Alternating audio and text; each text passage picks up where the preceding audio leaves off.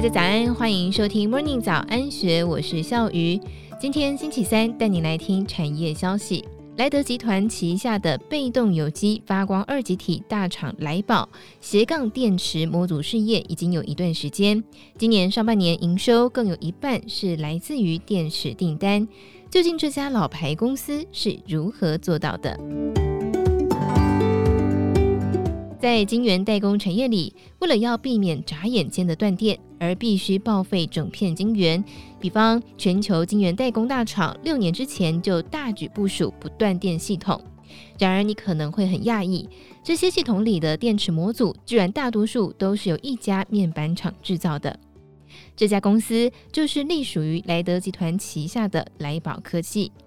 这家两千年成立的公司是全球被动有机发光二极体面板龙头厂，两年前就开始往电池产业斜杠。截至今年上半年，电池事业的营收占比已经达到五成，今年更将会冲到七成。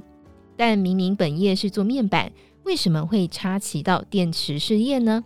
这背后与该公司，甚至可以说是与台湾的整体面板业所遇到的瓶颈有直接关系。尽管被动有机发光二极体被认为是利基型的技术，但是近年来它的市场规模并没有扩大。加上来宝客户，也就是谷歌旗下的智慧表业者 Fitbit，遭遇到能源的乱流，需求下滑，同时又有中国清月光电、信利国际积极抢进，导致来宝的营收从二零一八年历史高点二十五亿元，一路下滑到二零二零年的十七亿元。感受到迫切的危机感，希望能够尽快抢救下滑业绩的来宝，当下决定用投资并购的方式，快速进入到一个新的市场。而电池这个目前在全球堪称是稀缺资源的产品，当时候就受到来宝的关注。二零一九年，来宝透过了内部读书会，一一的去研究市面上的电池模组公司与技术。王鼎章发现。虽然电池模组厂的资本密集度小于面板厂，但是毛利率却往往逊于面板厂。原因在于电池模组的原料，也就是电芯的采购成本偏高，因此管理就显得相当重要。这一点刚好就是擅长少量多样产品的来宝强项。在这个时候，机会也正好找上门。莱德在二零一九年所成立的电动自行车电池模组厂莱影科技。因为市场太过竞争，导致成立的头两年营收始终挂零。直到二零二零年，与储能解决方案商储盈科技洽谈，接下了为其不断电系统电池模组的代工订单，预计要供应给全球晶圆代工龙头。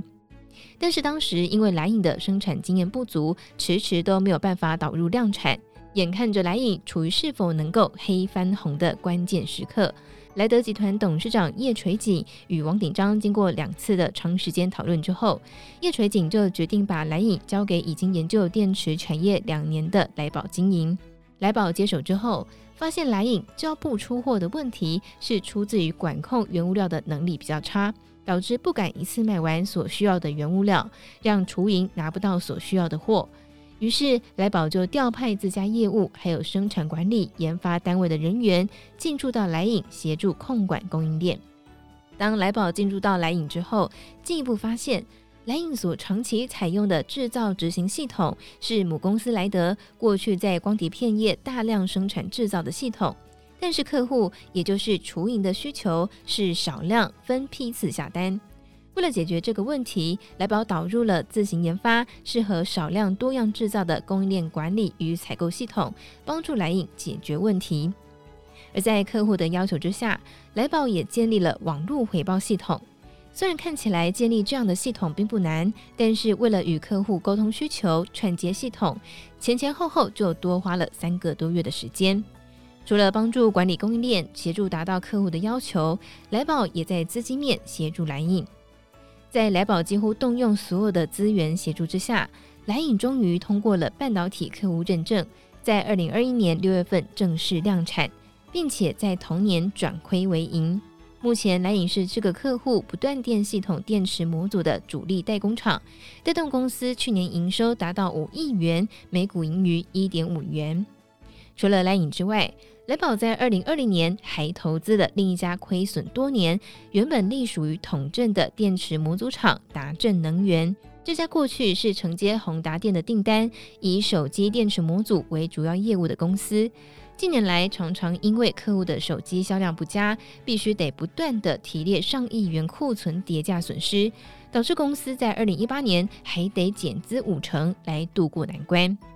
虽然获利表现疲弱，但是当时的达正手上握有美国网络巨擘的订单，为其家庭监控产品提供电池模组。看上这点才接手后的来宝，才发现事情比想象中还要棘手。原来达正因为急着开发新客户，但是业务人员又不足，导致美国网络巨擘认为受到冷落，而不愿意对达正增加订单量，甚至一度传出要转单的风声。得知此事的来宝，先飞往美国代为修补客户关系，而且要求达正的业务人员必须以服务美国大客户为主，将本来的新案子暂缓。只是改革通常也就意味着冲突，出现近半数员工的离职潮。